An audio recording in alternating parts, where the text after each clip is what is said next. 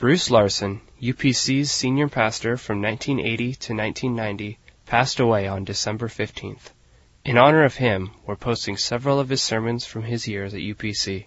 A beloved pastor and friend, Reverend Larson impacted countless lives, and his legacy of books and sermons will continue to share his wisdom and love. This morning, the good news is being lived by you and people around you. The good news is being sent out from this church by the young people you see who have led us in worship. The good news will be preached momentarily, but now hear the good news as God has written it to us. The first letter of John. This is the message we have heard from him and proclaim to you that God is light, and in him is no darkness at all. If we say we have fellowship with him while we walk in darkness, we lie and do not live according to the truth.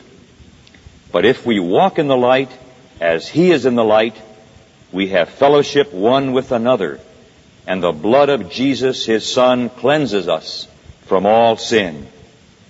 If we say we have no sin, we deceive ourselves, and the truth is not in us.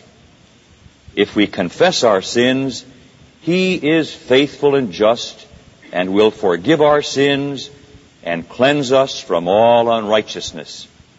If we say we have not sinned, we make God a liar, and His word is not in us. Let us pray. Lord, what good words, what good news. Dare we believe how great you are in your love toward us. And now, Lord, bless the foolishness of preaching which you have ordained, that you may speak a particular word, different to each one who hears this morning by the power of your Holy Spirit. Amen. For many years, a dear friend of mine ran a Christian halfway house in Brantford, Ontario, Canada. And people came there for whom life had become intolerable. They were not yet ready yet for uh, institution living, but they would come there and spend six, eight, ten, twelve weeks in this place that used the very best psychological methods known then, but mainly it was a community of love where people lived in the reality of Jesus Christ. And almost everyone that I knew came away from that place different, whole and in their right mind, knowing who they were and ready to return to life, a new person, a new being. Over the fireplace in the main room of this farmhouse, which was the main building, the director, Ralph Howlett, had a sign written which expressed what was his conviction about the nature of illness and health from a spiritual basis. It's the topic for our sermon this morning. The sign written big for all to see who came was, Do you want to be right or well? He said, I am convinced that this is the basic cause of most of the people who come here for whom life has caved in, for whom life has no meaning, for whom life, life has lost its meaning, people who are lonely and estranged and wandering in life. He said, most people come because they simply can take no blame for what has happened to them. It's always somebody else's fault. They never did a thing wrong. He said, when people begin to live in the reality of God's love and presence in Jesus Christ, he said, the miracle that takes place is that people, when they feel loved, can then make the choice of whether it's still important to be well or can they, or to be right, or can they now choose to be well. In this series of sermons that I'm preaching, we're, we're thinking about the new being. If anyone be in Christ, he or she is a new being, a new creation. We're not thinking about it the, from the point of view of your beliefs. The new being believes what? Well, you can hardly improve on the Apostles' Creed. We know what basic biblical truth is to believe in your mind and heart. But we're saying, what is that? How does that being behave who has now found in their innermost being the good news that God loves you in Jesus Christ, unconditionally, unreservedly. What is that behavior which is so unmistakable that anyone of any faith or no faith can look and like all of creation say, my goodness, I can't believe that this is what God had in mind for people to be and to do. Well, let me suggest to you that one dimension uh, I've learned from this friend of mine in Brantford and other friends that the question, is it becoming easier for you or me to say, I was wrong, becomes a dimension of wholeness and health.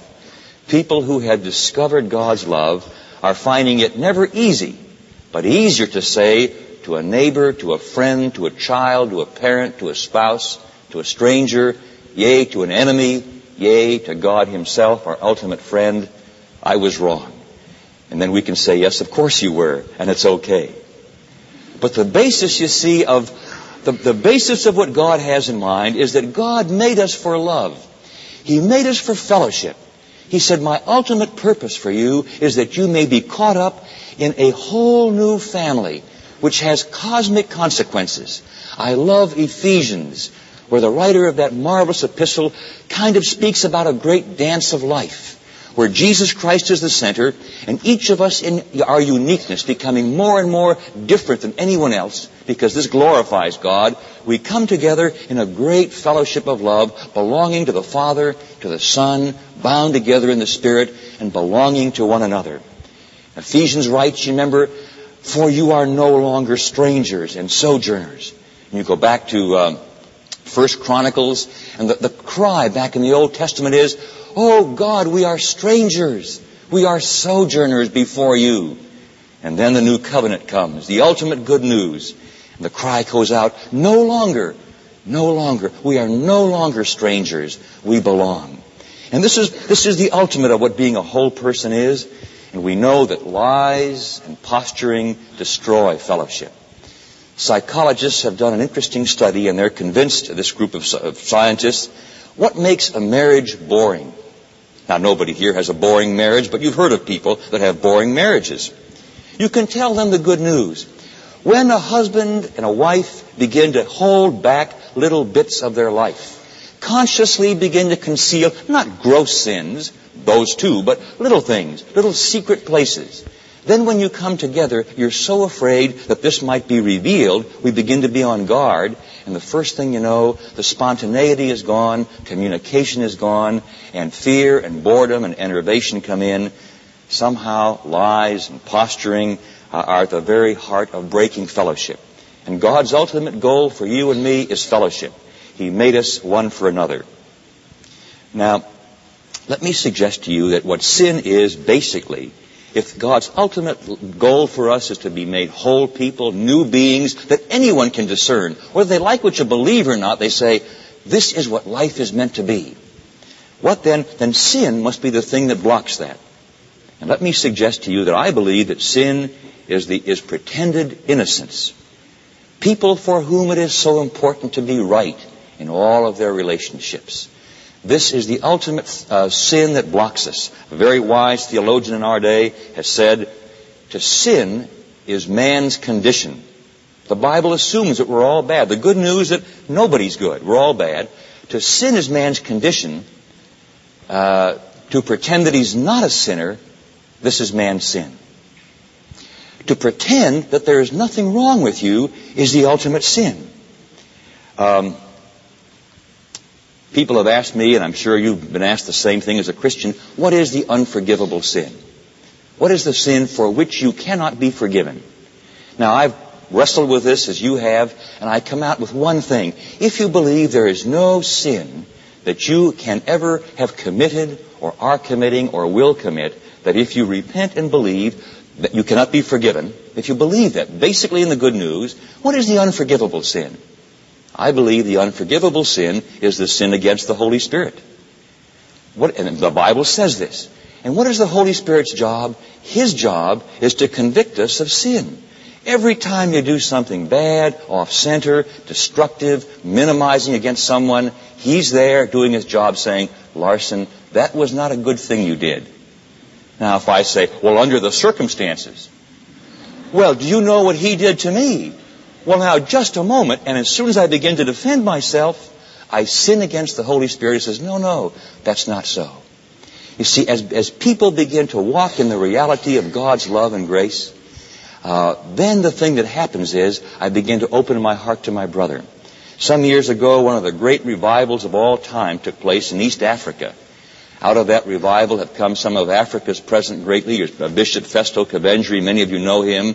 People who, when the churches of East Africa and the people of God began to sense the presence of God there, the love of Jesus Christ, and the Spirit had His work, the manifestation was that people would stand up in churches like this and say, My brother, listen, for a long time I've had a resentment against you, or I failed you, or I lied to you back there. And as the lies and the pretense left, God began to give fellowship and love, and out of that have come transformed lives that still continue. You've seen this in college campuses. When I was a student at a neighboring, somewhat less spiritual school, Wheaton College had a revival like that where all of a sudden God began to move, and it was no longer important for students or faculty to, to pretend they were right. They could begin to say, no, listen, I've been wrong toward you. And the person said, yes, I know you have. Forgive me. Of course I do. Uh, there are two basic ways to live life, the Bible suggests. And my two uh, examples or models for this from the, New, from, the, from the Bible are Aaron and David. Now you remember Aaron was brother, was Moses' brother. And uh, when finally Aaron and Moses lead the people out of the, Egypt into the wilderness on the way to the promised land, Moses says the time has come. And God is now going to give us his guidebook for living. The rules by which life can be filled and full. So he goes off to the smoking mountain of which we know a good bit these days. And he goes off to, to, to receive from God the gift of the law, the manufacturer's manual for how we are supposed to function. He's gone for a long time. When he returns, he finds the people in a drunken orgy worshiping a golden calf they have built. And this is now the Free Larson translation. He throws the tablets down. He says, Aaron, what in thunder have you done? You are God's servant. You are my brother. You are the leader of this people. God himself has led us out of Egypt. He's led us to this place. He will lead us on.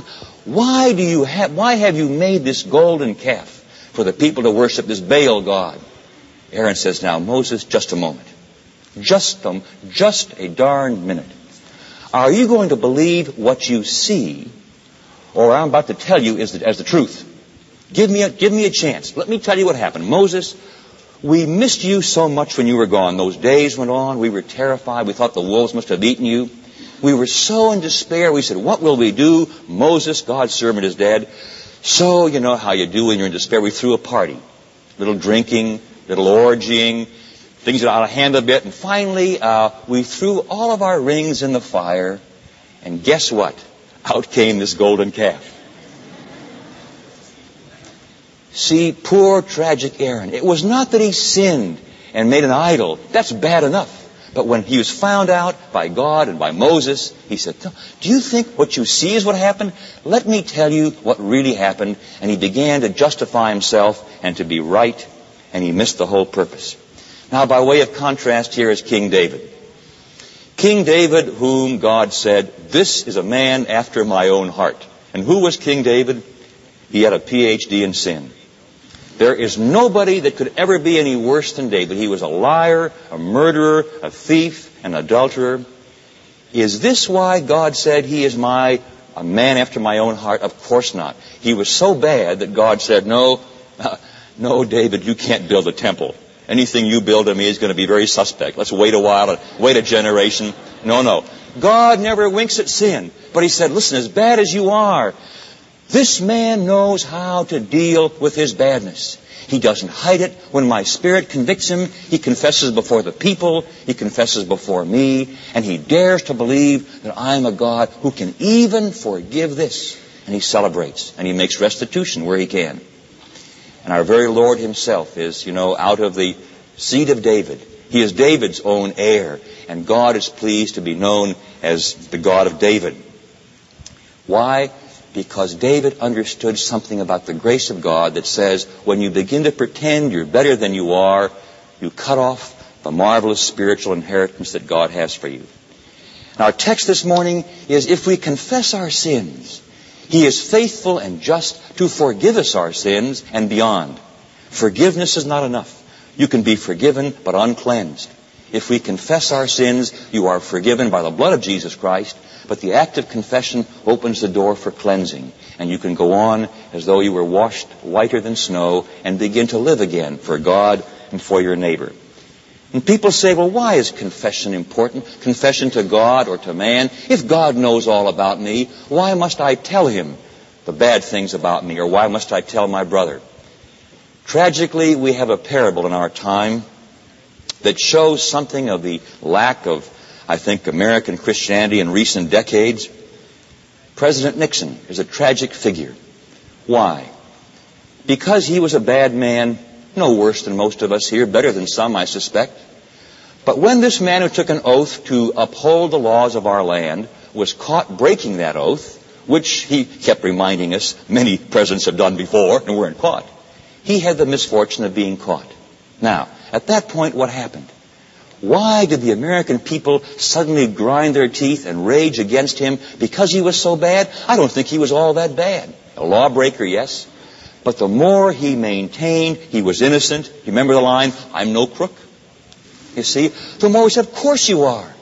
And what do you think would have happened if on the day of his resignation he had said instead, listen to the American people, to you and me, I did a bad thing. I shouldn't have done it. I broke faith with you. I broke my vows. I know it doesn't matter whatever anybody else did. I should not have done this. What should I do? And I believe the American people would have said, oh, stay on. It's okay who's, uh, who's without sin. You see, his offense ultimately to us was an offense at a pretense of innocence. And that's why we said, no, out. Why confession? Because somehow, if you know that somebody very dear to you has committed the ultimate sin against you, and you know that they know that you know that they know, and so on, it's not good enough until that person comes and said, I did a bad thing. And then you can say, Yes, I know. It's okay. I forgive you. But the unspoken confession stands as a barrier to relationships.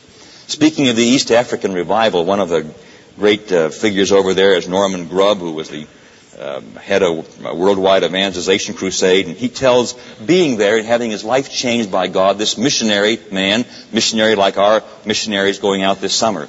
In the middle of this East African revival, he saw people walking in the light loving one another, loving God, having open fellowship, and out of that fellowship, life came. And uh, Norman says he was convicted about being mean to his wife. And so in a fit of being convicted, he kneels down, he said in his hut one night over there, saying, Lord, I have failed my wife Pauline. I have been mean to her. I have withheld my love from her. And he confessed a long line of, thing, of sins. And finally, he thought he heard the voice of God say, Norman, don't tell me. I told you, go and tell her.